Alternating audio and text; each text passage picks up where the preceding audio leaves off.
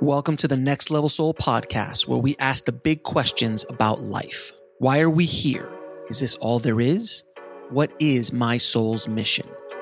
We attempt to answer those questions and more by bringing you raw and inspiring conversations with some of the most fascinating and thought provoking guests on the planet today. I am your host, Alex Ferrari.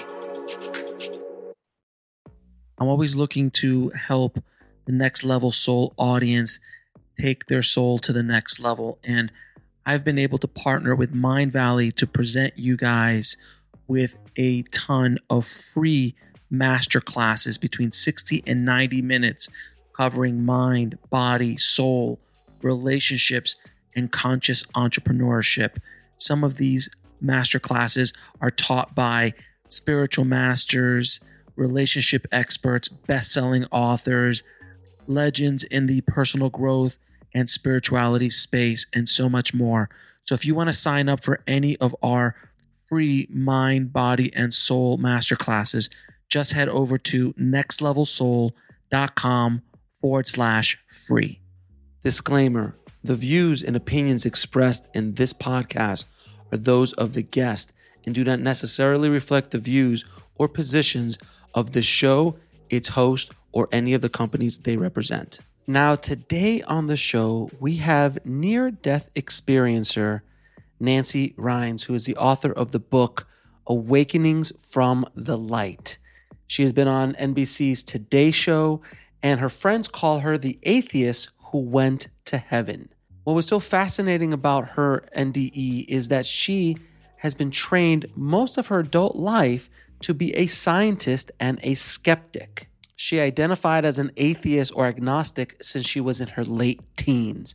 And her near death experience did not only change the way she looked at life, but also death as well. She found no religion, no dogma, just love. So let's dive in. I'd like to welcome to the show Nancy Rynes. How you doing, Nancy? Great. How are you doing? I'm doing fantastic. Thank you so much for coming on the show. I'm excited to talk to you and hear your journey and and and what you've done with your life since your near death experience and we'll talk about your book awakening awakens from awakenings from the light and so much more but my very first question to you my dear is what was your life like before this spiritual awakening before this near death experience nothing like it is now uh, it's so different uh, you know, my early childhood, I was actually a fairly spiritual kid, and that's an interesting mm. um, way to start life. I was probably even more spiritual than most kids. I don't even know where that came from. It was just part of who I was. But then when I got into my late teens, um, even into my early 20s, when I started to really question, you know, I was brought up in a specific uh, Christian form, form of religion Mm-hmm. I started to kind of question that, and some stuff happened that really made me take a step back from all of uh, my thoughts on spirituality.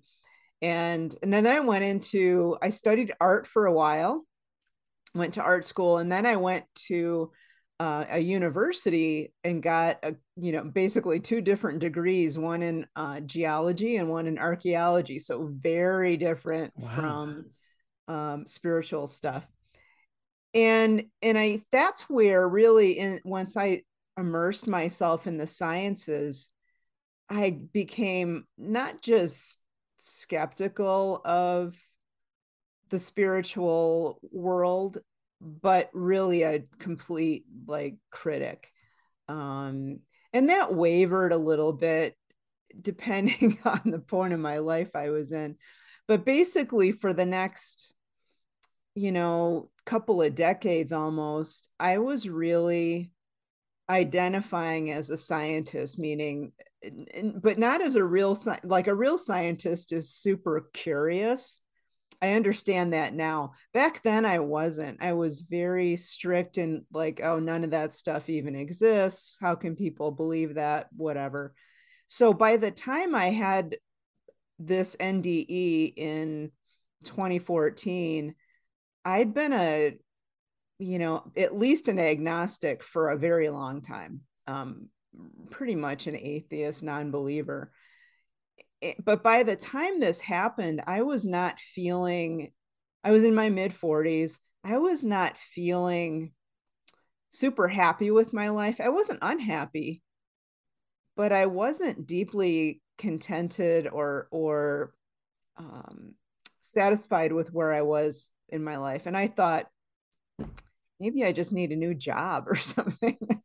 Very blah, kind of like I was like, eh, it doesn't hurt, but it doesn't not hurt. It's kind of like I'm in like that weird space.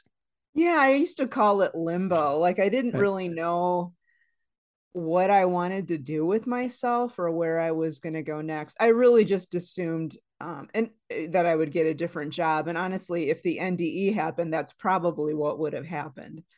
Um, I would have just gotten a different job somewhere else and kind of soldiered on with it.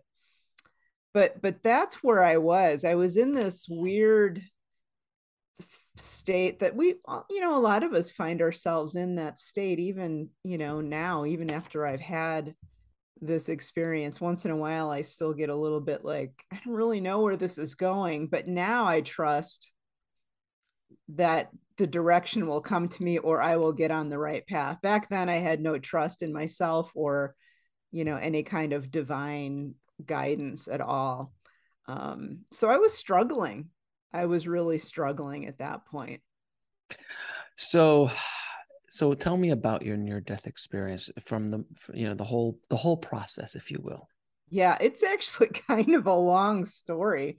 Um and I'll try to make the, the the accident part of this pretty brief because this was all precipitated by a car versus bicycle accident, and I was on the bicycle. Uh, generally, not a good place to be. No. generally, generally speaking. No. I mean, and at that time, I was living near Boulder, Colorado, which was a huge, it still is a huge biking community. Hiking, biking, yeah. Yeah, really strongly outdoors.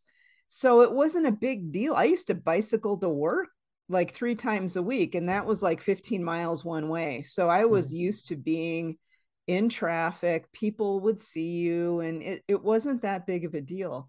But but I had taken a little bit of time off work between Christmas and New Year, that New Year holiday break, um, that one year, it was 2014. And Colorado winters are actually pretty nice for the most part. There's cold t- times, but then there's also warm times. And this happened to be fairly warm.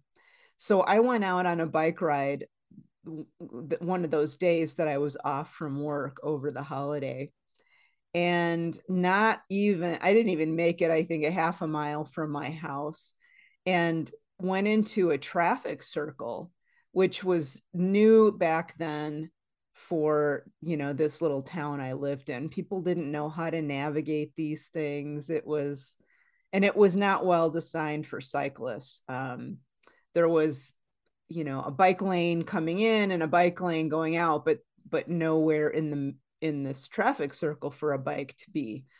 And it was very narrow. So i did the best i could navigating it knowing that there was other you know other traffic around me and as i'm coming in there's a there's a very large suv uh, like a truck sized suv coming in from my right. And and i thought she was stopping. She didn't stop. Turns out later she was texting. And i always use this as a teaching moment. This is why you don't want to be texting while you're driving. Um, she was texting as as she was trying to navigate this traffic circle which was not good for me she ended up hitting me on broadside so you know like this and I don't even like the first part of this. This is the only part of this whole experience I don't remember the rest of it is crystal clear. um, the I somehow ended up I flipped up off the bike and ended up on the hood of her vehicle looking in at her, and I don't know. It's like a movie. I, it really, and honest to gosh, it was. It felt like it honest. And as I'm in this, you know how you hear people talk about like time being dilated. Yeah. It felt like forever. Like this split second felt like an eternity. And what I'm thinking as I'm going through this accident, it's just like Indiana Jones, that first movie where he's on the on the hood and he's trying to yeah yeah yeah yeah. that's ex- and, and oh, if wow. you have that picture in your mind, that's basically what happened to me. We'll be right back after a word from our sponsor.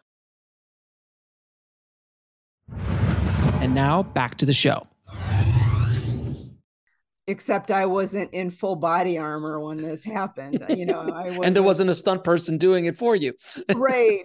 Yeah. And that's actually, you know, if you have that picture in your mind, that's really what happened. She kept driving because she didn't see me. She was so bent on texting that she didn't see this person. She didn't the feel the hit. She didn't feel the hit. She didn't hear anything. She just, and the other thing is that she had her driving glasses off so that she could text better so she so she didn't have like her her um her vision was really only clear up to like a couple of feet from her from her face so she really didn't see anything beyond like arm's length because she was driving in violation of you know mm-hmm. of her license so anyway she kept driving and it really was like that point in in indiana jones where he's sliding off the the vehicle kind of went over the edge and then underneath. That's basically what happened to me. But when i hit the pavement i i actually heard like bones breaking so i knew oh, this was oh not good. And um and all i'm doing is i'm trying to survive at that point. I somehow got my I had a little backpack on and had that there's a chest strap that goes across here. That got hooked on something underneath of her vehicle, something on her axle. I'm still not really sure what. So that was kind of dragging me, but I also reached up didn't I wasn't even thinking and I and I reached up and I grabbed a hold of her axle um, so that I wouldn't get run over. So, so think about it. She's in a turn going into this traffic circle. If I wouldn't have done that, her back wheels would have run over me. Right.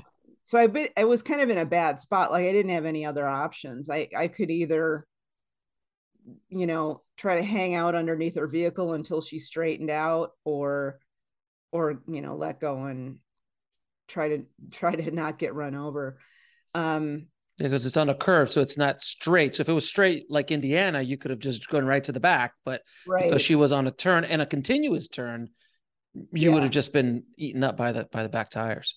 Yeah, it would not have been a good a good thing for me. I would not have survived that. Um, as it so as it was the the the first interesting thing that I noted. Um, again, this all felt like it was taking forever, but when I hit the pavement my you know my shoulder and, and hip on my left side hit the pavement. And um what i noticed is when that happened this was the first weird thing that i noticed weird back then. I noticed that all of a sudden there was a part of my consciousness that wasn't in my body anymore. Hmm. and this was kind of freaking me out because nothing in my training as a scientist in the physical sciences anyway had prepared me for that ever happening. You know we were taught that the brain produces consciousness and once you know once the brain goes that's it. And all of a sudden there was a part of me and I, and now i would term it you know my higher self or my soul um, was all of a sudden outside of my body watching the accident from like maybe 75 feet away off on the grass and i'm off on the side. And i had this really unusual dual view of the accident. So there was like what i call the human level of consciousness was still in my body. And that was animal survival you know fear trying to stay alive. And then that other part of me was so different. It was very calm and very loving and just very present and, and, and kind of talking me through the whole thing. Like, don't worry, this is going to be okay. It's it's supposed to happen this way, but it's gonna you're gonna be fine. And and to be able to see the accident from both vantage points was like starting to blow my mind. I had no idea There's that a lot, even- there's a lot going on in this split second. I mean, there's a lot of stuff happening. Yeah, and I, you know, I, I I realized that, and I and I made the quick decision that I couldn't focus on that because I had no idea what it was, and I just needed to focus on survival. So I sort of ignored it. I, I, wasn't fully ignoring it, but I I was sort of putting it on the back burner to, to handle later, and uh, and I just worked on surviving. So finally. Uh, one of the other vehicles, you know, in this whole area got in front of this woman's truck SUV and headed her off. And so he, he stopped her. And that's when, you know, they called all the bystanders called the paramedics and and they got me to the hospital. The funky thing is um, that my that separated state of consciousness stuck with me. I was in that dual state for several minutes until the paramedics arrived. Mm. And um, just kind of witnessing, it was very weird to see the accident from both perspectives. And and I was also super lucky. Um, I don't know that this was, you know, this was probably divine intervention here, if you want to believe that, and I do now. Um, the guy that was driving, he was driving a Subaru that was behind me coming into the traffic circle was a trauma physician at the hospital a half a mile away. and a, it was a weird time of day for him to be going into work. He was called in because it was a busy day. So it was like 10 30 in the morning. so he shouldn't have been there, is what He you're saying. have, he shouldn't have been there. And there was a trauma nurse also in a different vehicle coming in at the same time. So the two of them lucky for me converged Yeah. on me and and helped me until they got me into the ambulance Oh wow. um, yeah if they hadn't done that my my it turns out that my spine was in pretty tough shape as you could well imagine. Right. i had um i had a lot of broken bones and most of them were in my neck and my my lower back. If they hadn't been there to keep me down on the ground i my instinct was to get up and run. That was just like i wanted to get up and run away i couldn't control it And I'm imagining, and and because I've heard I've heard stories like this before, but pain had to have. What was the pain situation like at- when you're lying on the floor? Is it numb? Or is it so far, so much pain that you can't even feel it? Like it burns too hot? What was the feeling like at that? I moment? wasn't yeah, I wasn't feeling it's a good question. I don't think anybody's ever asked that. Um, there was no pain at all. So that's so that's something so interesting about what you're going on with you because naturally you break all the bones in your body, it's going to be some sort of pain. But I guess the adrenaline might have been pumping so much. The uh, you know the, the the the moment something is blocking the pain receptors from you on Right. a logical physical standpoint for you to feel pain because you should be in excruciating pain because when you said i just wanted to get up and run I'm like how how could you even think about i would be in so much i've broken bones it is not fun No, no. And and and I didn't feel anything like I thought I was fine. oh wow so you were like you were just like oh let me just shake this off and walk it off Yeah, I was I was thinking like the most I would have is maybe a concussion. Even though I had a helmet on, you know, Yeah. I did have a helmet on. It's it actually cracked the helmet. Um, so I thought, well, maybe I've got a concussion. But Oh, but the instinct is super powerful. Right. I've never felt like an instinct that strong before to just get up and run. I there's no way that I could have talked myself out of it. And luckily, I had, you know, two medical professionals there with me to li- like they physically had to hold me down um, in order to keep me from getting up. Once, so once the paramedics arrived, which was a f- it was a few minutes later, they actually got there pretty quickly, but it was still it was still a few minutes. Um, and when they started very gently, they started kind of prodding on my neck. That's when the pain kicked in, and it it kicked in with a vengeance. Um, in fact, just like even at that point, just literally a minuscule little touch on my neck was excruciating. Yeah, of course. So then I knew, like, ooh, this isn't good. um, and I'd never broken a bone in my body up till that point. So you didn't even know what the feeling was of a, of a broken bone. Oh no, it's not. Oh, the Yeah, pain is so- excruciating. I can, and I, I've broken ankles, I've broken arms when I was a kid, things like that. And I remember very vi- vividly what it feels like when you break a bone. I can only imagine the trauma that you're going. So you're at the, so you're at the hospital now. Yep. Um, at what point is this situation uh, going down? We'll be right back after a word from our sponsor. And now back to the show. Well, actually, it's sta- The funky thing is, it's stabilized. Now, the doctors at first didn't think I was going to survive. Really? Um, and, and the guy, the the physician on site, the the trauma doc, he he kept coming into my ER room over the course of the afternoon. He's like, God, I can't believe you survived that. But they were actually, I, didn't know it at the time because they don't tell you when you're the the victim that they didn't expect me to survive. Um, there was just so much trauma. I had at least 24 bones that were broken in multiple places. So it wasn't like easy bone breaks. It this was like a completely fractured spine and just shattered.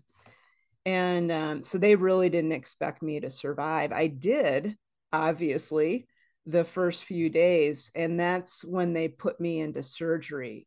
What they wanted to do was install uh, titanium rods. They were going to do it in my neck and back. They ended up just doing my back um, so that I could heal properly.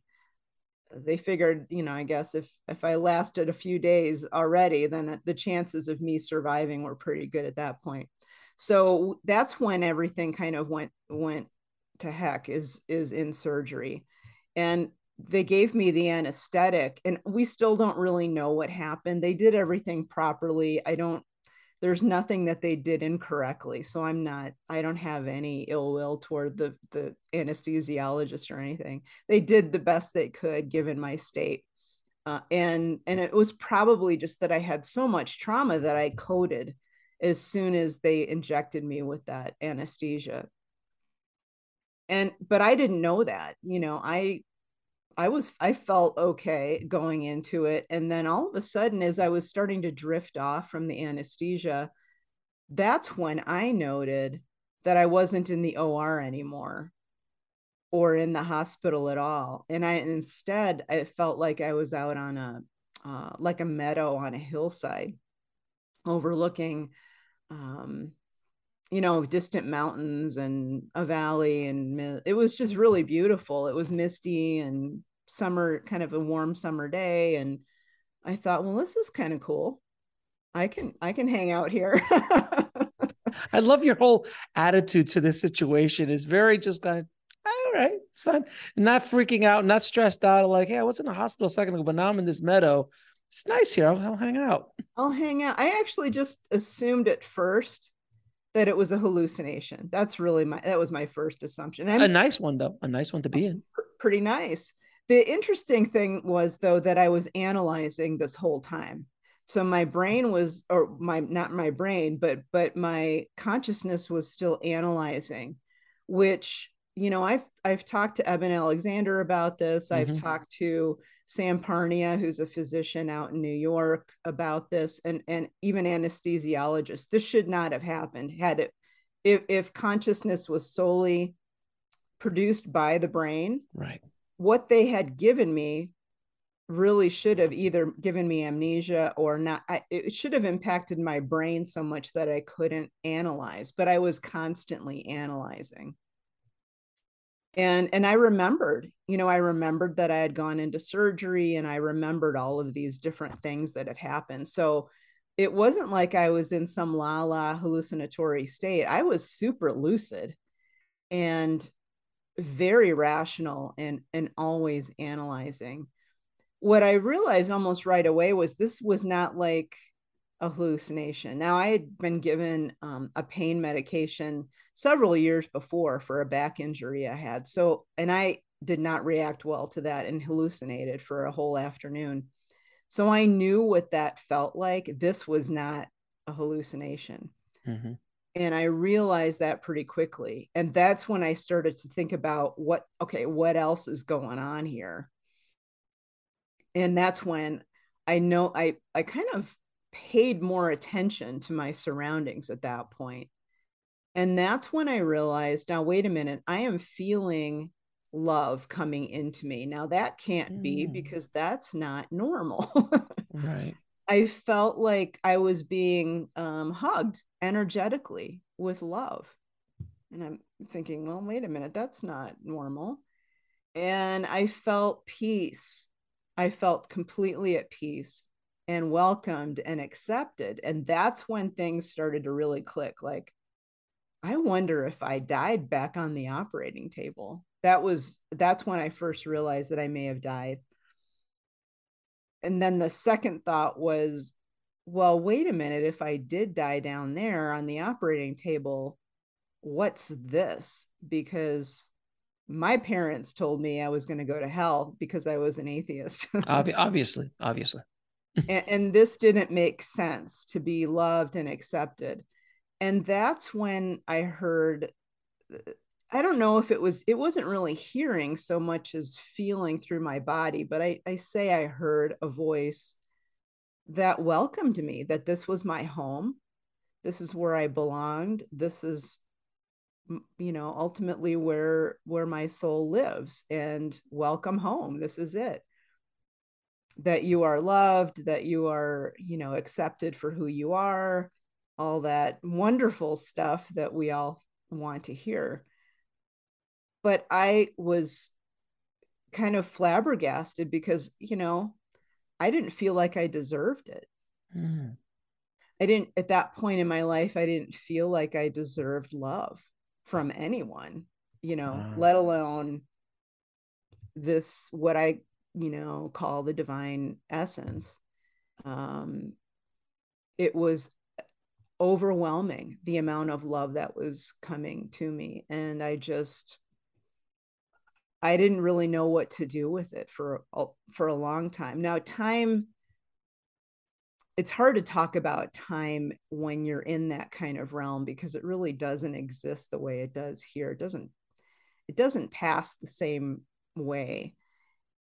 So I didn't know how long I was just standing there trying to deal with all of that love and acceptance and where I was so I was there for a while, and then a figure kind of came up to me, um, sort of almost materializing out of nothing. And she, it was a figure that looked like a woman. She had long hair, um, but she was kind of glowy, you know, silvery. Looking. Glowy. I love yeah, that. I, I, love the way you're presenting this. The glowy, you know, sparkles.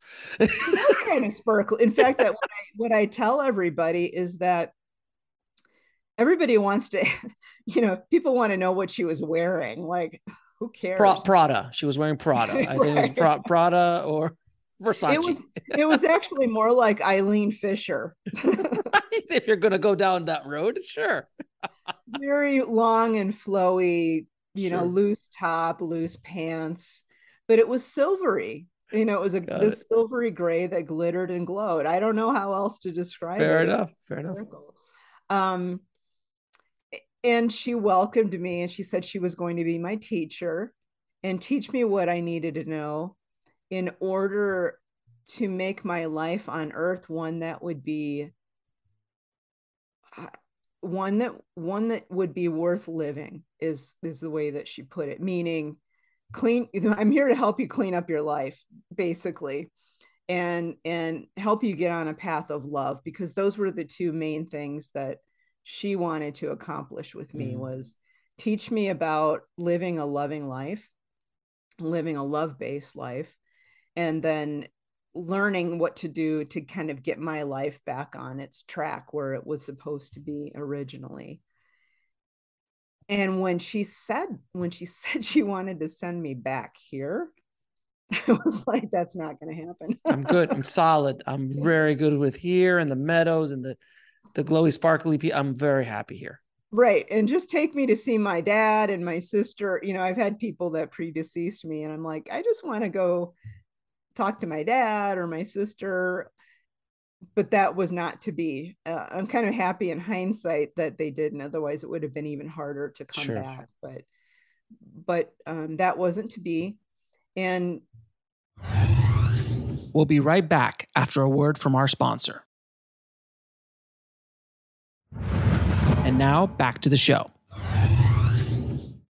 My normal nature as a human being is I'm a bit of a I'm a bit of a rebel and I and I question authority. so I was questioning her like I I really don't want to go back there. What's you know, what's up with this? I don't remember what you're telling me I agreed to do. She said you well you agreed to go back and I'm like I don't remember that kind of tr- challenging her a little bit. So she showed me like this video in the air. If you've ever seen the movie The Shack, there's a point in the movie where the protagonist is is shown like a, a, a past life review or a life review and in the air in front of him. And that's basically what happened to me. So so my understanding from what it's been explained to me from people who've had near death experiences it's very similar to the minority report. If you remember, Tom Cruise like had video clips and it was moving around, but I've heard it was in like a 360 almost environment and it's all at once and you can understand it all at once and it's all coming in. Is that kind of what happened to you? Yeah, basically. And the me- and the funky thing is that the memories come with it and the emotions come with it. So that was really the first review that I had. I had a second one a little bit later because mm-hmm. apparently one wasn't enough. She's got a lot of stuff we got to talk to her about. But the first one was really about reminding me why I came here into this life and what I had wanted to accomplish and agreed to do. So that was that first one. And as soon as that thing came up in front of me, then I remembered, oh, yeah, she's right. I do remember all that. I remember it wasn't just seeing it, but it was remembering all the memories flooded back. So I just agreed to go along with her you know, thinking in the back of my mind, I was going to be able to talk her out of this decision. I was going to stay there. Great. That's me. I was always trying to figure out a way to get what you were trying to hustle. You were trying to hustle and hack the system already. You just got there. I know. That's just me, you know, and I, I'm sure that she knew this and was well prepared for it, even though she was rolling her eyes several times, like, all righty. Anyway, so ah. she took me on this little jaunt through this it's not it wasn't really like the full on quote afterlife which i don't really like that term anyway because that's that state of being really is our our true essence. Um, but but it looked to me like we were on this little journey through you know for the other the other side yes. Yeah you know whatever. I call it my own little part of the other side.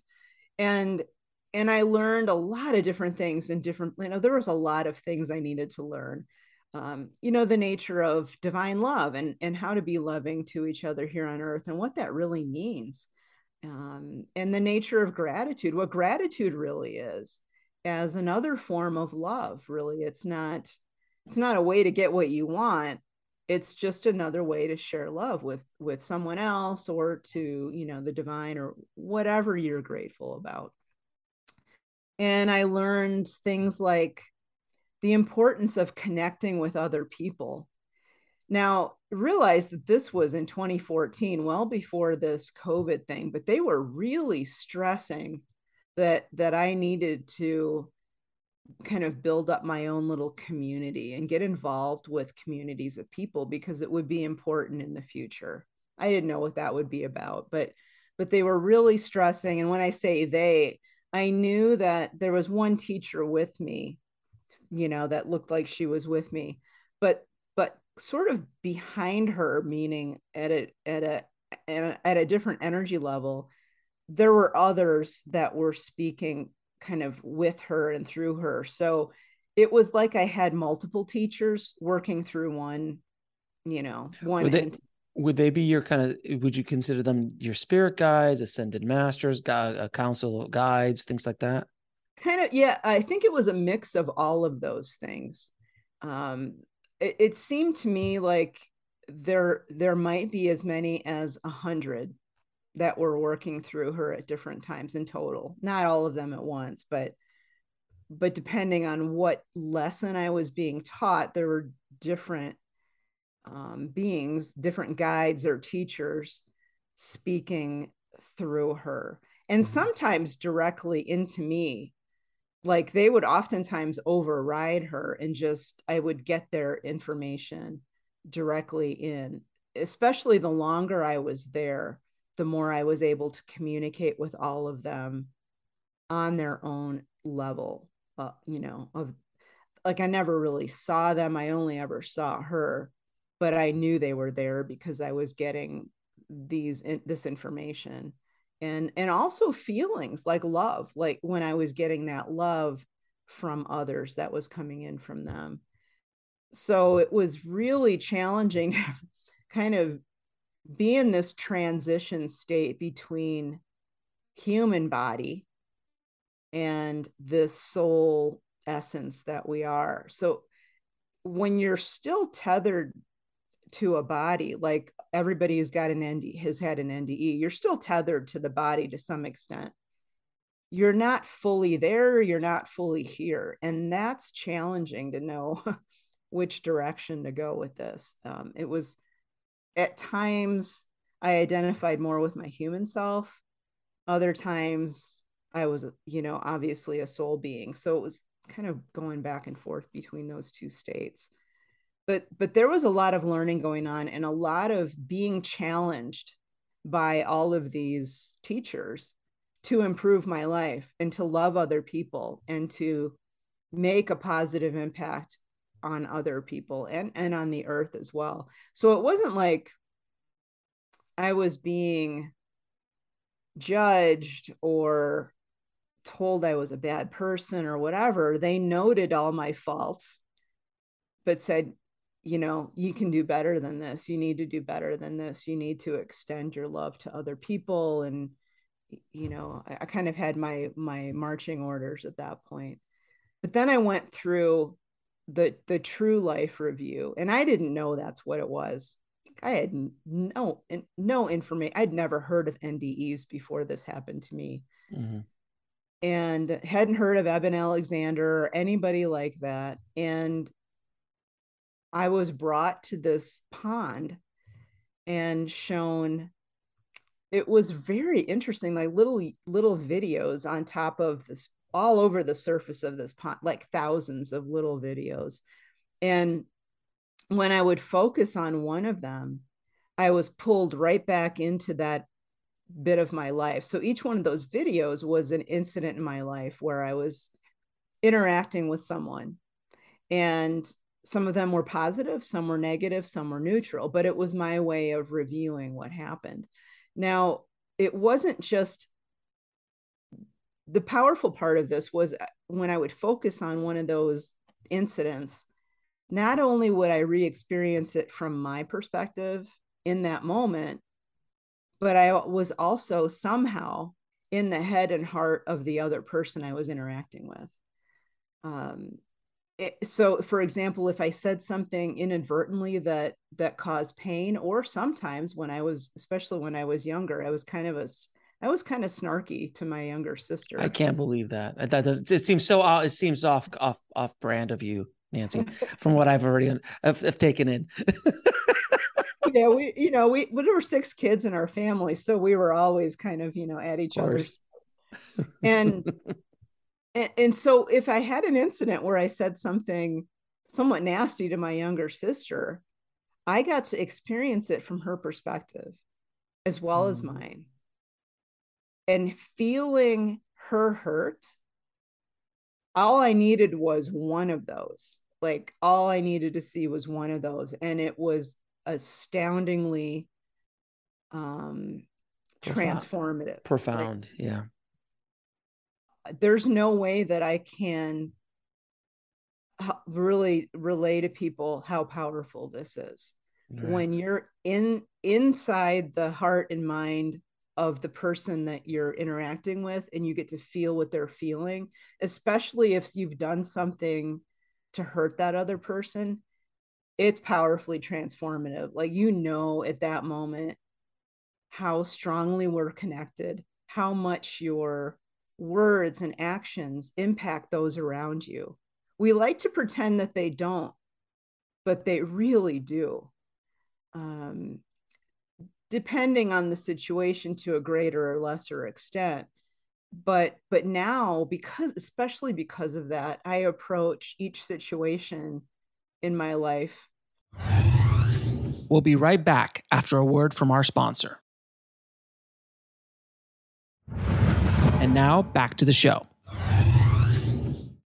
and that's like every moment of the day understanding that I can have an impact on someone and that I do have an impact on someone. And that makes me very conscious mm. of sh- how I show up in my life.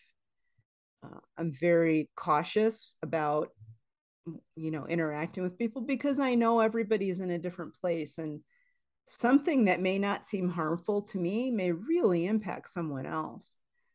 Um, so that experience of the life review the the in-depth life review was super powerful. Not it wasn't it wasn't just negative stuff. So i want to make sure everybody understands that. It's not like they were trying to my te- my my teachers were trying to beat me with how bad of a person i was. That wasn't it there it was balanced out so i was also able to experience times when i helped other people and what that felt like for them and how powerful that was for them even little things like saying thank you to a clerk at the grocery store you know simple things like that really can make a difference in someone's day. So the whole experience was balanced out so that it would be more of a teaching experience rather than a judgmental experience right. yeah. And and that was the most powerful part really uh, i mean there there's so much that i learned and i put as much of it as i could into that book so the, so a lot of the things that you were learning you are you were able to bring the back with you because a lot of times you don't remember a lot of these things when when these near death experiences happen. They come back and there's feelings there's understandings there's basic core ideas but you were absorbing and understanding these lessons and you were starting to and there's like no you got to take these back with you. Right. Yeah and even by like at first when i woke up in the recovery room it was a i knew that something profound had happened and i knew who i had been with and where i was had been. I knew all of that stuff but i was a little fuzzy on the details. But by the next morning when i talked to a chaplain everything just like flooded right back. So how so how did you leave from from the place of the pond with the videos? How did you get back? And did did they go okay it's time to go back now and you're like no exactly. Yeah, you got it. So yeah i i they you know i was brought to another meadow and um and my teacher was trying to make me feel lighthearted i think and we were doing what i used to love as a kid i would spot cloud animals you know up in the sky which is weird you know like this is this is the afterlife Why are there clouds? But i didn't you know i wasn't going there. But so we were doing that for a while and then she said i really need to send you back now. And i just like went off.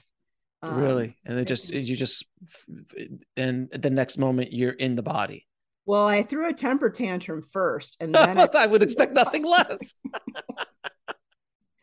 I started to act like a two year old, you know, when the two year old isn't getting what he or she wants. And and like in the middle of that tirade she sent me back and i woke up in the recovery room in the middle of the tirade. Oh really? So you were like yeah. you were still like no i don't want to i don't want to i don't want to kind of yeah. Wow and, and the, the, poor I, the anesthesiologist was there and one of the nurses was uh, was there. They were checking up on me. And i came up out of this you know, my anesthesia screaming bloody murder. but you were, but you coded when you were down there. Yeah, I so I coded, you know, I coded when they put me under, and I from what I found out later, I coded for about two minutes or so, somewhere between one and a half and two minutes. And then they just said, Well, okay, I guess she's fine. They they got me back and they just continued on with the surgery. Um, so I was I was out in surgery for about a total of two hours, maybe a little bit more.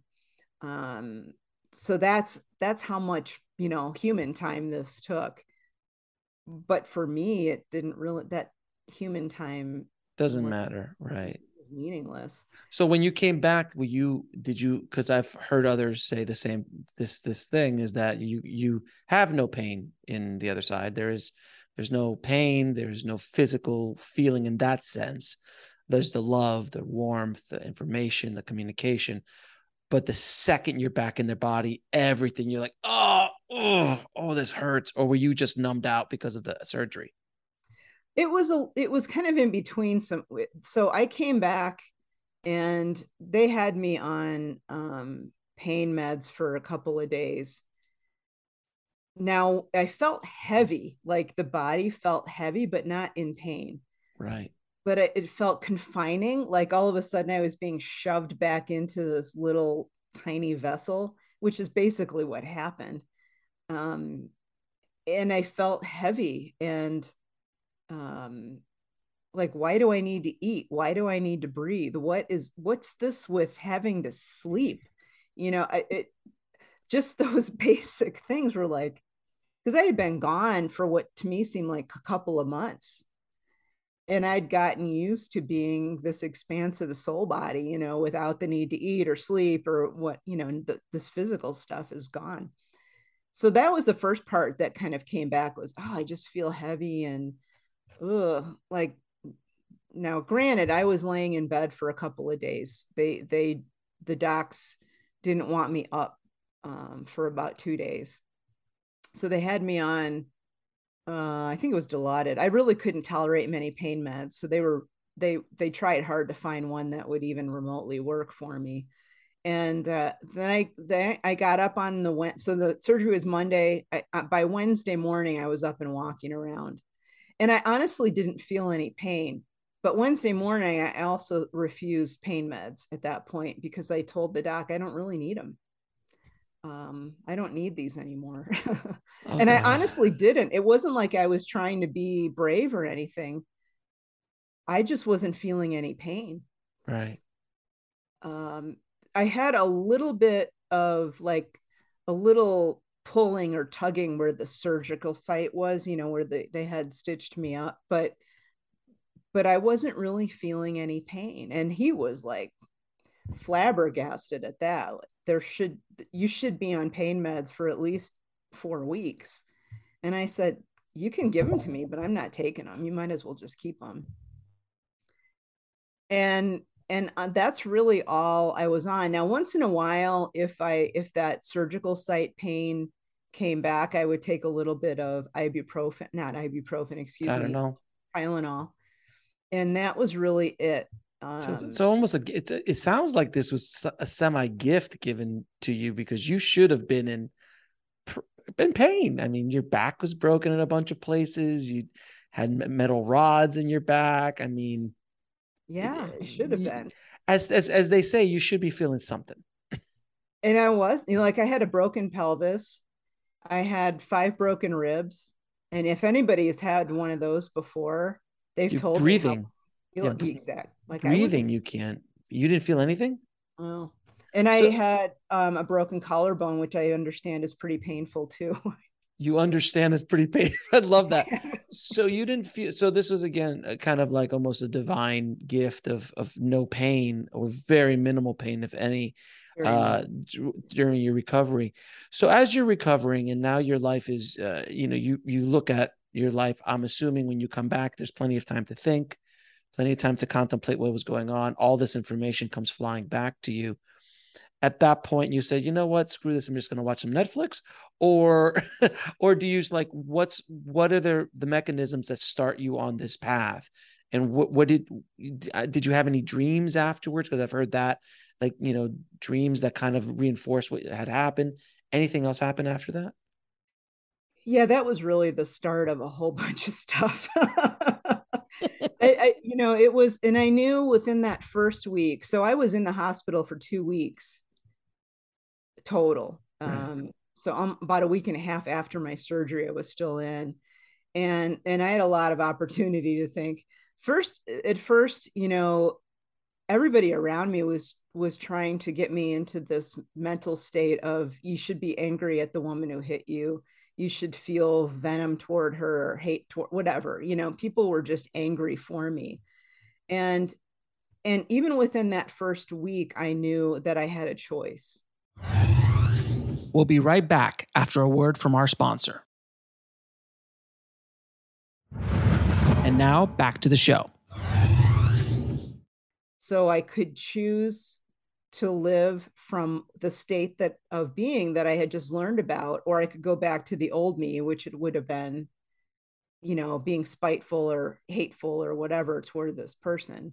So I I just very consciously at that point within that first week chose to to walk the path that I had just learned about. Now it wasn't it wasn't like fully stepping onto it all of a sudden. There was a learning process, but I made the choice at that point. The next 18 months was was the biggest and I'm still learning now, but that first 18 months was really the biggest part of my learning curve. And it went back and forth. Like there were some times where I really just wanted to watch Netflix and not think about all this stuff and and change my life but that didn't last long because I knew that this was again a conscious choice for me to be back here, to be in this place, living this life, doing what I was supposed to do, learning what I was needing to learn still. But it would take a while for me to really bring all those lessons fully into my life and change the way that I lived it. So I gave myself a bit of a break. Like, okay, I know this is going to take some time. It's different for every person. Some NDEers will choose never to do it. They'll just go back to the way they were. It's too hard. They don't want to face it. I've heard some that were so angry at being sent back that for 20 years they just lived in this state of anger and i did not want to be that person Right. So I I really wanted to do the best I could um, to change my life for the better. Now I had no idea where that was going to lead me. Mm-hmm. You know, I just thought, well, I'll do my thing, and I'll help my friends and help my family, and and just be me, but in a slightly different way. No, um, one question I love asking NDEers is that obviously you were a certain kind of person before the NDE, and then after you came back, it's a very different person. It, generally, it's very difficult for the people around you, your loved ones, your friends, colleagues, to start accepting this. And, and even before you publicly come out of the closet with an NDE, just your energy is different. The way you look at life it like that whole concept of you being venomous towards the person who hit you everybody else is like why aren't you angry? That's difficult for people around so how did you handle psychologically handle the way people around you close people around you were dealing with the person you became? And then especially after you came publicly out with this NDE that was hard um i'll i'll fully admit that was really challenging. It was luckily i had some really good core friends that loved me no matter what so there was a, that core group of people and two of my sisters were just right there with me. They they were already spiritual so they're like you know thinking well finally she's come around. So i had a group of maybe a half a dozen you know, between friends and and my two sisters who were with me no matter what. I did lose a lot of colleagues. Oh, I can imagine in the scientific community. I mean, I've I've talked to many neurosurgeons and like Ed, Eben and, and just people are like, "You're nuts. You're absolutely yeah. crazy." Yeah, and and I've I, I just had to say, okay, I understand where you are, but I can't go back to that way of being because I know I know that's not correct. I know there's more. and but they're they're just not they're not ready for that. That's okay you know i i understood that and we parted kind of in peace you know it wasn't i wasn't angry about it. I just knew that they couldn't follow me where i was going and that's fine. Not everybody can. Um it's been the you know the challenging thing really has been with with people around me who who have known me before and know me now for some of them it is the different reactions. Like even today it's been 8 years or more um i i don't react the same way.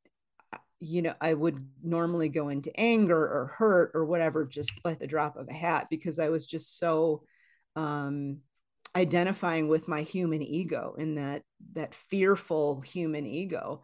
And when the fear was stripped away so when the fear of death for me was stripped away with this that completely changed everything. Um, along with that that life review those two things completely changed my attitude. Now a lot of times now with my friends and family i i really don't talk about this much you know what we're talking about here. I'm just i just act differently. Um, but i don't put any kind of judgment on them. I don't don't bring any of this information to them at all unless they ask for it. So it's not like i'm out there you know preaching. Preaching. I'm just me. I'm just doing things differently. Um, sometimes if if a friend or or even a family member gets stuck or they're in a situation where I feel I need to say something, I'll say something as gently as possible and then just let it go. Um, it, it's not up for me. I understand it's everybody's on his or her own path through this life, and it's not really up to me to to tell people what they should be doing. I can certainly, you know, give somebody a different viewpoint, but but I'll just be here in support. That's it. So when you came back, did you also notice any different abilities or just senses about things that you you know more sensitive to people's energy more sensitive to situations? For everyone not watching this her eyes just went straight up into the air. Um because you know being more empathic to to energies of people and feeling that what what did you what is heightened now since you've come back yeah, I think there's a lot of different aspects of of me that have kind of expanded. I think these were always there, but they were just and I think everybody has different abilities. We just tamp them down while we're in this human body. But what I noticed right away is that I could see energy like I did on the other side. So I could like with my with my eyes open, I could see the energy connections that we all shared um, not only with each other as human beings, but with animals and and the world around us. So I could see like this scintillating web of energy that connected everyone and everything.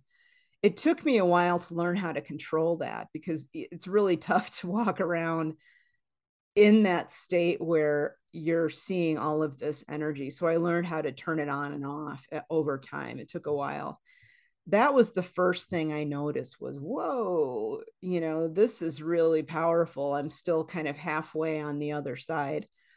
Um, along with that, though, I can more strongly sense people's energies. And, and that's become very important to me. It's a, it's a strong part of what I do now. Mm-hmm. Um, it, it's not like I try to like spy on people or anything like that. That's not it. But I can gauge the energy of any situation just by, you know, tuning into that when I walk into whatever situation it is. Um, so there's that piece of it. I've my ability to be connected with people who aren't physically here in the room with me has gotten crazy strong. And I'll give you an example of that. So there was a friend of mine um, who was living, this wasn't too long after my NDE, by the way. Um, she was living about 1500 miles away from me, so a long way. And and she was a bit younger than I. But and, and the last time I talked to her, she and her husband were not going to have kids. It was just off the table.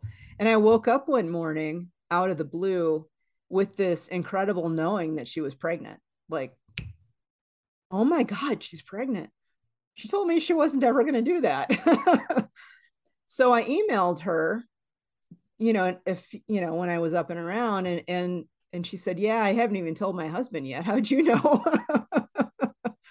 so that's what I mean by like I'm sensing those connections really strongly. Like I'm just all of a sudden in tune with people in a way that I hadn't been before. It wasn't like I was, you know, doing a remote viewing on her or anything. It was just I knew. I knew. It, it seems that it's really interesting because a lot of uh, NDEers that I speak to, and also spiritual masters that I've spoken to over the course of the of the show, um, there's a knowing. We'll be right back after a word from our sponsor. And now back to the show. Um, there's a, a knowing of the truth, and it's not up for debate, and it's not man-made truth. It is a divine truth that they just understand that the sky is blue, the water is wet, a rock is hard. These are truths that are not there, there's not a conversation to be had about this. You know, um, it's not opinion, but it's a knowing inside of them that is the truth for them. And it seems that a lot of that, when you start tapping into that, it's extremely powerful in your life and it starts to navigate your life in a way that uh, was unimaginable prior to finding that truth or truths in, right. in plural. Is that is that a fair statement? Yeah, and it, it does show up in ways that you wouldn't really expect. Um, that that knowing, mm. like um, I have a really here's an, another example. Like when I came back here, I had this insatiable need to understand our understanding of quantum physics because I knew that that was that part of the sciences was kind of getting itself on the right track of where we wanted to go right but but i also had this huge understanding that and knowing that time as we perceive it the passage of time doesn't really exist. It, it, it's here in our in our reality and that this reality that we're in is a simulation by i know it's a for some people that's hard to swallow but the matrix. We're in the matrix. Yeah, but I I knew it, and I knew that this whole thing of time passing wasn't ultimate reality. It was it was a part of this thing that we're in right now, but it wasn't ultimately real. But it's only real because we happen to be so many miles from the earth and the earth rotates so many times and then we've put these numbers on it. But if you travel out a light year or two away, there's no time, not the time that we know. We can't mm-hmm. time does not arguably exist. Yeah. It only exists if we were on Jupiter, time would be different. If we were on Neptune, time would be tracked differently based around how many rotations we go around the earth, around the sun. So if there was no sun and we're out Star Trek style, light years away, there there's just no time, you know. So I that's not even arguable at, at this point. Like time is a man-made construct right. of Earth. I mean, right as it goes. Do we get old? Yes, and that's a whole other conversation. Uh, you know, and, and things like that. But it doesn't. It, it doesn't exist. It doesn't exist as uh, as a scientific fact, other no, than what we've what we've created. And that's pretty clear. I mean, we're in this in this reality that we're in. Kind of, we, we're almost uh, chained to the concept of time passing. But when you pull yourself out of that, and I did. Like I still live in this weird state where time is mean to me it, it's sort of meaningless it has unfortunate repercussions sometime in this physical reality because I, I, the concept of like a particular day like for example if i have a doc uh, this happens a lot if i have a doctor's appointment let's say that's scheduled for next week, I'll show up there tomorrow because to me, it's just all now.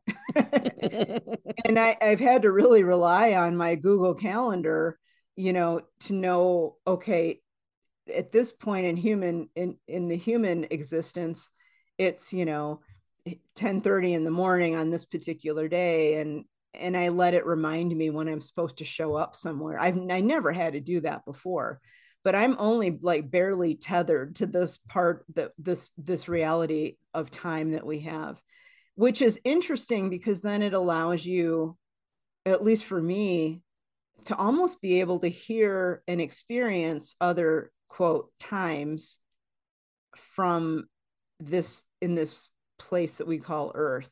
So i i can go to a specific location and it's almost like tuning a radio dial for me where i can tune into what was going on there there at that place at a specific point in the in the past that i shouldn't really know about um, and this happened spontaneously at first. I had no idea that I could do this. Um, but it started to happen about 18 months after my NDE. And it became very powerful and, and, and hard to control at first. Now I can control it, but but it is, it's like if you know that that time doesn't, if you truly know deeply in your soul that time itself doesn't exist, then being able to tune into other quote times isn't really that big of a deal. Um, but you have to you have to get over that mental hurdle that you have that oh i can't i can't access that because that's a thousand years ago.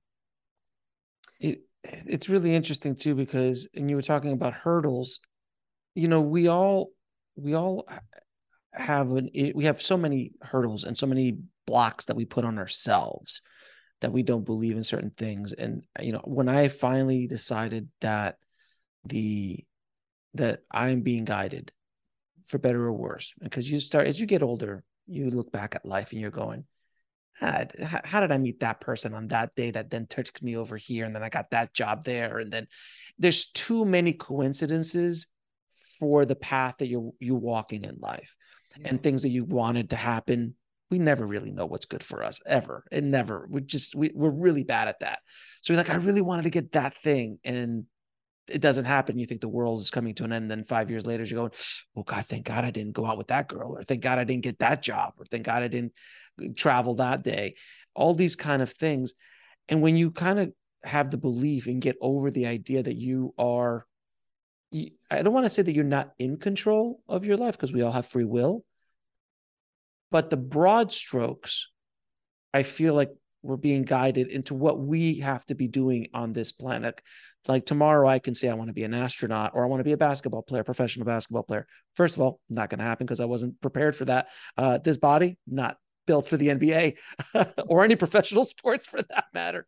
Um, but maybe I'll go down that path for three or four years, five years, and just realize it and wasted three or four, five years and learned a lot of lessons. But you you start getting pushed back in the right way. And it's kind of like what you said, that you were kind of like in that in between place before your NDE. You're like, I don't know where to go. And then something, life came in and said, the universe came in and said, okay, it's time. Yeah. Yeah. And, and it's a it's a matter of learning to just trust that guidance is going to to be there and it is there. It, it's not like for everyone for everyone. yeah, we we can a lot of us, especially those of us who like before I was a type A personality. I still can be if I want to be, but I tend not to be that way anymore. Where I'm driven like it's all about my decisions and doing this and you know making sure that if I want to do that I just forge ahead and do it no matter what. Um, and I'm five foot three. If I wanted to be a pro basketball player, that's not going to happen. But I would have probably still forged ahead and and gotten you know slapped around a little bit. But it, it's you come to that state where, like you said, you you look back on things that happen just the right way to get you to where you really need to go, and and then you begin to be able to trust uh, okay, if I relax a little bit and just allow that guidance to come through, that it is there and and I can relax. I still like you said I still have free will. I still have this thing in my mind that that I want to accomplish or things I want to do or see or experience. But I don't have to try to drive it all the time. And, and that's okay. You know, you can let those synchronicities come. And that's been a beautiful thing to see in my life. Like all of those things that I couldn't have planned. I Where, couldn't have made those people come together to help me. No, I mean, and I, I always use the example of my very first show. Uh, you know, I did 425 episodes over the course of three or four years before my first big guest showed up. and then the door swung wide open. It's not that you don't have to work. You have to work towards the goal, but you have to trust that things are, are walking the path that you need to do. So it's it's you can't just sit back, eat bonbons, and watch Netflix all day and go, "Come to me." No, no, you you have to be in action, uh, as, as they say, karma car, uh, karma yoga, uh, where's like, uh, which is a yoga of action, and you have to be moving, but it's it, it's broad strokes guidance, kind of yeah. like you know guiding a horse as it's walking. You still have to walk, but they will tell you which way to go, and things will start falling in your path that would have never happened if you didn't start working. So because of all of these things of working so long, doing almost a thousand episodes of podcasting at this point in my career, so many connections, so many friendships, so many opportunities have been brought into my life because I'm doing the work. Yeah. But it's but I'm not worried about where it's going. We'll be right back after a word from our sponsor. And now back to the show. I'd like it to go someplace, but I'm my ego is starting to realize that I know nothing. and I just need to have faith and, and trust and let the guides and let the guidance do what they do. And it's not going to happen tomorrow. It takes time to do. Would you agree? Yeah, well, I think sometimes it does happen tomorrow. So, well, it depends on what day you what depends on what day you start. It could happen yeah, tomorrow, but generally speaking. But a lot of time, you know, it is. You have to put that work and you have to take action. Like, you know, I, I tell people because you know I've written a book or two, and and I, you know, I'm also an artist when I'm not doing this stuff. a, a painting doesn't paint itself but when you're when you're at the easel and any of you who sculpt or write you know whatever do choreography you you understand what i'm talking about. You've got to go there. You've got to show up at the easel and you've got to put in you know got to put paint on canvas. But you know when you're in the middle of it if it's going right or not. Now there are times when i'm at the canvas where and this happens more and more the more i get out of my own way. And i think that's a key for all of life not just art the arts learning how to step back and allow that guidance to come through. When i'm able to do that it is if as if someone else is painting that painting for me. But even then i'm still up there with the brush in my hand and putting strokes on the canvas. So it, it's a for each person you, you know you have to learn how to balance that. It's going to be a little bit of a different balance for each person.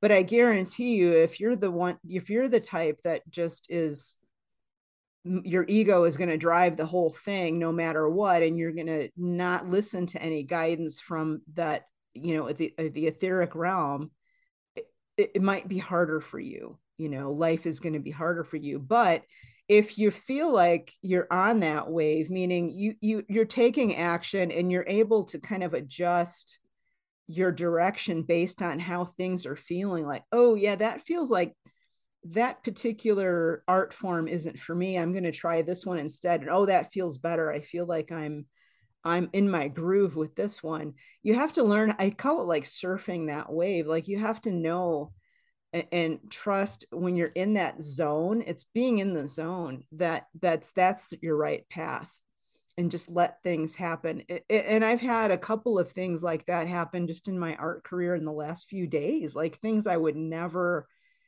I hadn't even thought to do, like people contacting me for articles in national magazines. I'd never even thought of that.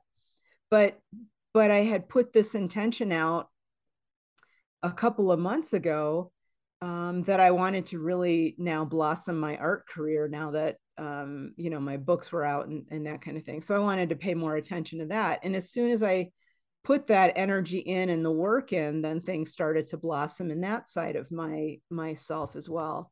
So it is it is true but you have to learn your own balance. Everybody is going to be a little bit different with the balancing between the driven ego and just allowing that stuff to unfold. But i think is what you're saying is absolutely true but when you let go of uh, when you start to believe more in that guidance and that faith the thing that you have to let go of is fear Yeah. It's it's that whole you know walk off the cliff, then someone will be there, the net will be there to to catch you kind of vibe. And if I may go back to an Indiana Jones reference, uh, the last you see, I got you, the Last Crusade, trust, and and Indiana on that on the way to the it was the uh, cup of Christ. Um, he steps out, and there was a bridge waiting there, but to his eyes, he could not see that bridge. Right. So that is basically life in so many ways is stepping in trusting getting rid of the fear knowing that you are loved that, that you are taken care of and you are going to go through uh, good good quote unquote good or bad it all depends on perspective uh, one question when you were up there uh, up there. It's like i say like it's uh, upstairs. When you were in that place um, on the other side the concept of good and bad is so much of a human morality play as opposed to looking at it from the divine. Because and i love using this example like a car accident no pun intended uh, a car accident uh, is horrible for the person who had the car accident it's a very negative situation very positive for the mechanic so it's all it's the same accident and the same thing but completely different. So if a tree falls and kills somebody and the and lies on top of somebody and the guy that person dies underneath the, the tree because no one heard them, horrible negative situation. But for the animals that come around and have a feast, it positive situation. So it's you know it was very dark, sorry. But um but generally speaking, it's all perspective. So did you sense any of that because you kind of touched upon that with the negative and the positive feelings of of how people felt yeah, it's um it is a little bit more complicated than uh, than our typical view of quote right and wrong. Um the the the way that it was looked on, you know, during my life review with my teacher was not so much negative versus positive. It was can you learn from this? What did you learn from this? Right, right. Whatever it is, whether you would see it as positive or not. Um, we don't really know, like you said, in the whole grand scheme of things, positive and negative is totally relative. But but the whole point of it really is what are you learning from this? And are you taking away that learning and changing the way that you approach your life so that you're helping more people and that was the whole key of it uh, are you promoting um are you promoting goodwill? Are you promoting positive energy? Are you promoting love? Is really what it boils down to. Are you trying to expand love in your life or are you trying to, you know, shrink it? And it's really all about, at least from what I saw anyway, and, and what it meant for me was the expansion of love. Now it's not just romantic love I'm talking about, it's just love. It you know, friendship, neighbors, you know, everybody around you. Are you ex- expanding divine love in your, you know, sphere of influence or are you not? And and that's really for me how I look at it because we can either get in tune and in vibration with that that sense of divine love that that higher state of being that higher state of consciousness or we can identify ourselves with a lower state of of consciousness which kind of detracts from love. I just see it as i still am in that energy mode. So for me it's the energy wave of divine love versus not and you and i don't want to detract from that energy wave of love around me. I want to expand it. I want to um, magnify it if you will by putting out there you know positive things that i consider positive or loving. But but again it's all about learning and learning how to be more in tune with that that state of flow that we would call divine love yeah, and, and it seems to me that where there's love, there can't be fear. Right. Uh, love is a much more powerful, energetically, uh, energetically powerful, uh, um, quote unquote, emotion or energy than fear. Fear is very down at the primal level, mm-hmm. and and love is at the very top of that of that pyramid if you will. So if mm-hmm. you are promoting love it's very difficult to be afraid. And like you said earlier like when you when the when the fear of death was stripped from you that gift of the fear of death it all all of a sudden you were just like oh i i feel that i feel the difference of it now. It's a huge weight when that's gone. I mean even people who feel that they're religious they i still see that they have that fear and it and it can really cloud the way that you approach even the smallest things in your life. But but you're right that when you really put yourself strongly in tune with that energy of of divine love and that's what i teach people when i do give workshops and stuff it's if you find yourself going into that fearful state of being immediately go into a meditation of some kind or another or a prayer or whatever uh, most people find the meditation works better. But but get into that meditative state that's really more aligned with love to just counteract it and get yourself into it. There's some super easy things that i teach people and one of them is just to like think about really deeply think about and contemplate a person or even a pet that you love very deeply We'll be right back after a word from our sponsor. And now back to the show. And allow yourself to focus on that feeling of love until you kind of pull yourself out of that fearful state. That's just a super easy, simple way for people to make that transition out. There's others too, but but that's one that we can I kind of all identify with. And I use it even even now. Like if I find myself um, starting to go like just I don't go all the way down that fear path anymore, but if my old patterns are starting to reemerge, I'll go right back into a love based meditation and, and, just override it. Um, it really helps. As as someone someone said somewhere, uh, we all want to go to heaven, but just not right now. uh, and and many near deathers are like, no, no, now is fine. I'm okay. I I can go now anytime you want to take me. now it now it's like until until my work is done. Yeah. And, and that's the bit and that's the big thing. It's it's the finding that mission in your life and finding that thing. I do I just want to ask you uh, before we we wrap up. There's so many of us trying to figure out what that mission is. You were given that gift of understanding what the mission is, but you you didn't know it until you got to get dragged the Indiana Jones style underneath a, an SUV. Hopefully, we all don't have to go through that to get to that uh, that answer. But what what would you give as far as advice for people trying to find out why they're here, what their purpose is, and how they can navigate life a little bit easier?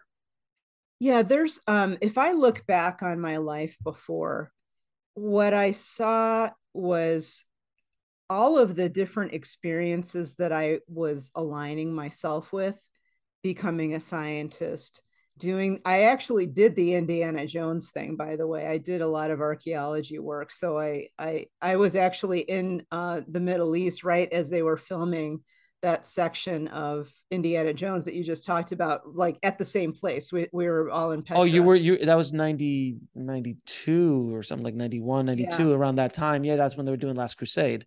Yeah. Oh, wow. So, so, you were there. So I, is where's that called? That big that big temple that they walks into? Um, that's called the Treasury El Khazneh. It's in yeah. Petra in Jordan. Petra. That's what it is. It's in Jordan. Yeah, yeah, yeah. It's a beautiful site. If anybody gets a chance to go there, um, pretty magical place. But but um, so if I look back, I learned a lot of stuff early in my life that I'm completely using right now. Like all of those things led me to be able to do this. Mm-hmm. Um, if I if one of those pieces hadn't been there, this journey that I'm on right now, especially as I'm doing as I'm doing workshops and teaching and all that kind of stuff, if I hadn't had those experiences before, this would be very difficult for me right now. Like I, I was a, a scientific trainer, not just a writer, um, but I was also training people. And that allowed me to be able to speak and put together training materials. And, you know, if you look back, just trust. You can look back at your life. And, and if you're examining, like, where am I in my life? What am I here to do? Think about all those things that you really enjoy is one like if you want to list them out all those things you enjoy doing and then another list of all the things that you're good at those things that you really enjoy where time seems to be non-existent.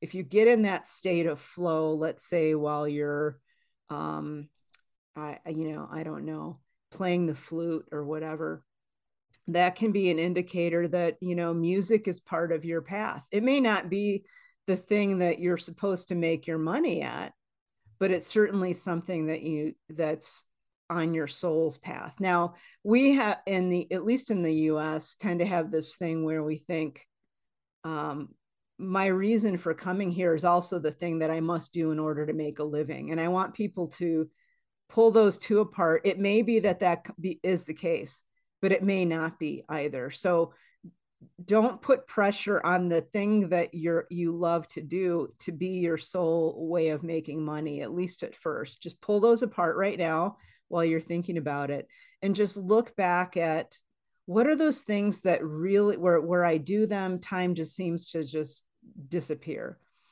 Um, what are the things that I have been challenged with in my lifetime? What would I like to bring? What would what changes would I like to see in the world? All of those questions can lead you to why it is that you came here. If you're passionate about, let's say, for example, ending um, childhood abuse, and and you were challenged as a child with being abused, that's probably one of those things that's on your soul's path. It could be a volunteer position that you have that you feel really good about doing it could be that you start up an organization that um, tries to to change that situation and get rid of childhood abuse. But that's the way you look at it is, you know, what do I love to do? What what things would I like to see different in the world? What are my passions? Um, what was I challenged with? What were my big challenges? Sometimes our biggest challenges, once we overcome them, can be our biggest gift to the world. Um, and I there's so many examples of this on like YouTube or or uh, LinkedIn or all those social media platforms. And I, unfortunately, like blanking on specific names right now.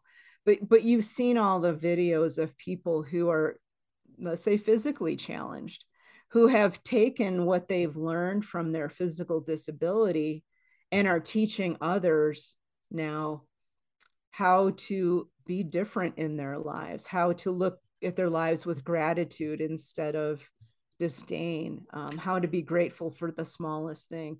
So look at your challenges and see what's coming up. And then the other thing, too, if you're really dead set on finding you know the thing that i'm supposed to be here for and usually people have multiple things they're going to do um, there are hypnosis techniques if you really want to go that route there are hypnosis techniques um, by different practitioners that can bring that information out for you. But I always encourage people to just look at their lives first, look at where your heart sings. Yeah, I mean, it's something as as negative as an accident that you know you lose a limb or you're disfigured or something along those lines. I've seen so many people who've turned that quote unquote negative scenario and it becomes the mission of their life to mm. teach others and and or to find a cure if you're like oh your mom died of this disease and i'm going to become a scientist to find a find a cure for that disease. And th- there's so many of these things that we look as negative or positive it, it, it's it's kind of difficult. And i know it's hard for depending on where you are on your path to to disconnect from the negative and positive. And i've had a lot of negative things happen in my life. You know, hopefully I won't have many more, but unless I have to have them as I move forward. But even even as recent as, as a few days ago, I there was a negative thing that happened to me. I'm like, and I before would go right into the anger, defensive fear phase. And I did for a minute, you know, trying to figure out, okay, because then your analytical mind's like, okay, if I do this, and then you start becoming the chess player and like, well, if I move over here, then I can protect myself and I could do that. And and then at at a, you know, once you have a a minute or two to take a breath, you just go, oh, what is this trying to teach me? Why is this in front of my path right now? Because it's just too many things aligned for this to happen I have to look at that and and really try to figure out. And then as you start analyzing, you go, okay, so this is why this person is in my life right now. This is a lesson I'm he's here to teach me. Okay, let me let me change my perspective. Let me change my my approach to the scenario. So if you are at that place in your life where you can just stand back for a second and go, I got into this car accident. Why did I get into this car accident? Uh, nothing as extreme as yours, but even a fender bender. What's happening in my life? What do I need? To, what am I need to learn here? Things like that. It's because they're all te- everything's teaching. Everything's teaching you lessons all around. Yeah, to me now, every um, every moment is either a lesson or an opportunity so that's how i look at at everything. Um, i don't you know i'm not that way. You know most of my days are pretty calm but but we'll be right back after a word from our sponsor. And now back to the show. When i'm especially when i'm with other people i look at my interactions with other people and those incidents that you you know we talk about as either a lesson or an opportunity. And the opportunity could be um, to learn how to love more, to be more loving, to help someone else, to who, knows? I mean, there's so many different ways we can have an opportunity come into our lives. Um, but but the the lesson thing that's that's powerful for people too. If you can get yourself out of the the um, the ego based oh my gosh, I was a victim. That thing hurt me and get out of the victim mode and say, okay, what am I supposed to learn from this? Just like you described. That's a power, that's also a powerful way to transform your life. Just mm-hmm. get yourself up out of feeling hurt. And I know it's hard. I trust me, I've been hurt. It's not it's not easy. It's not easy.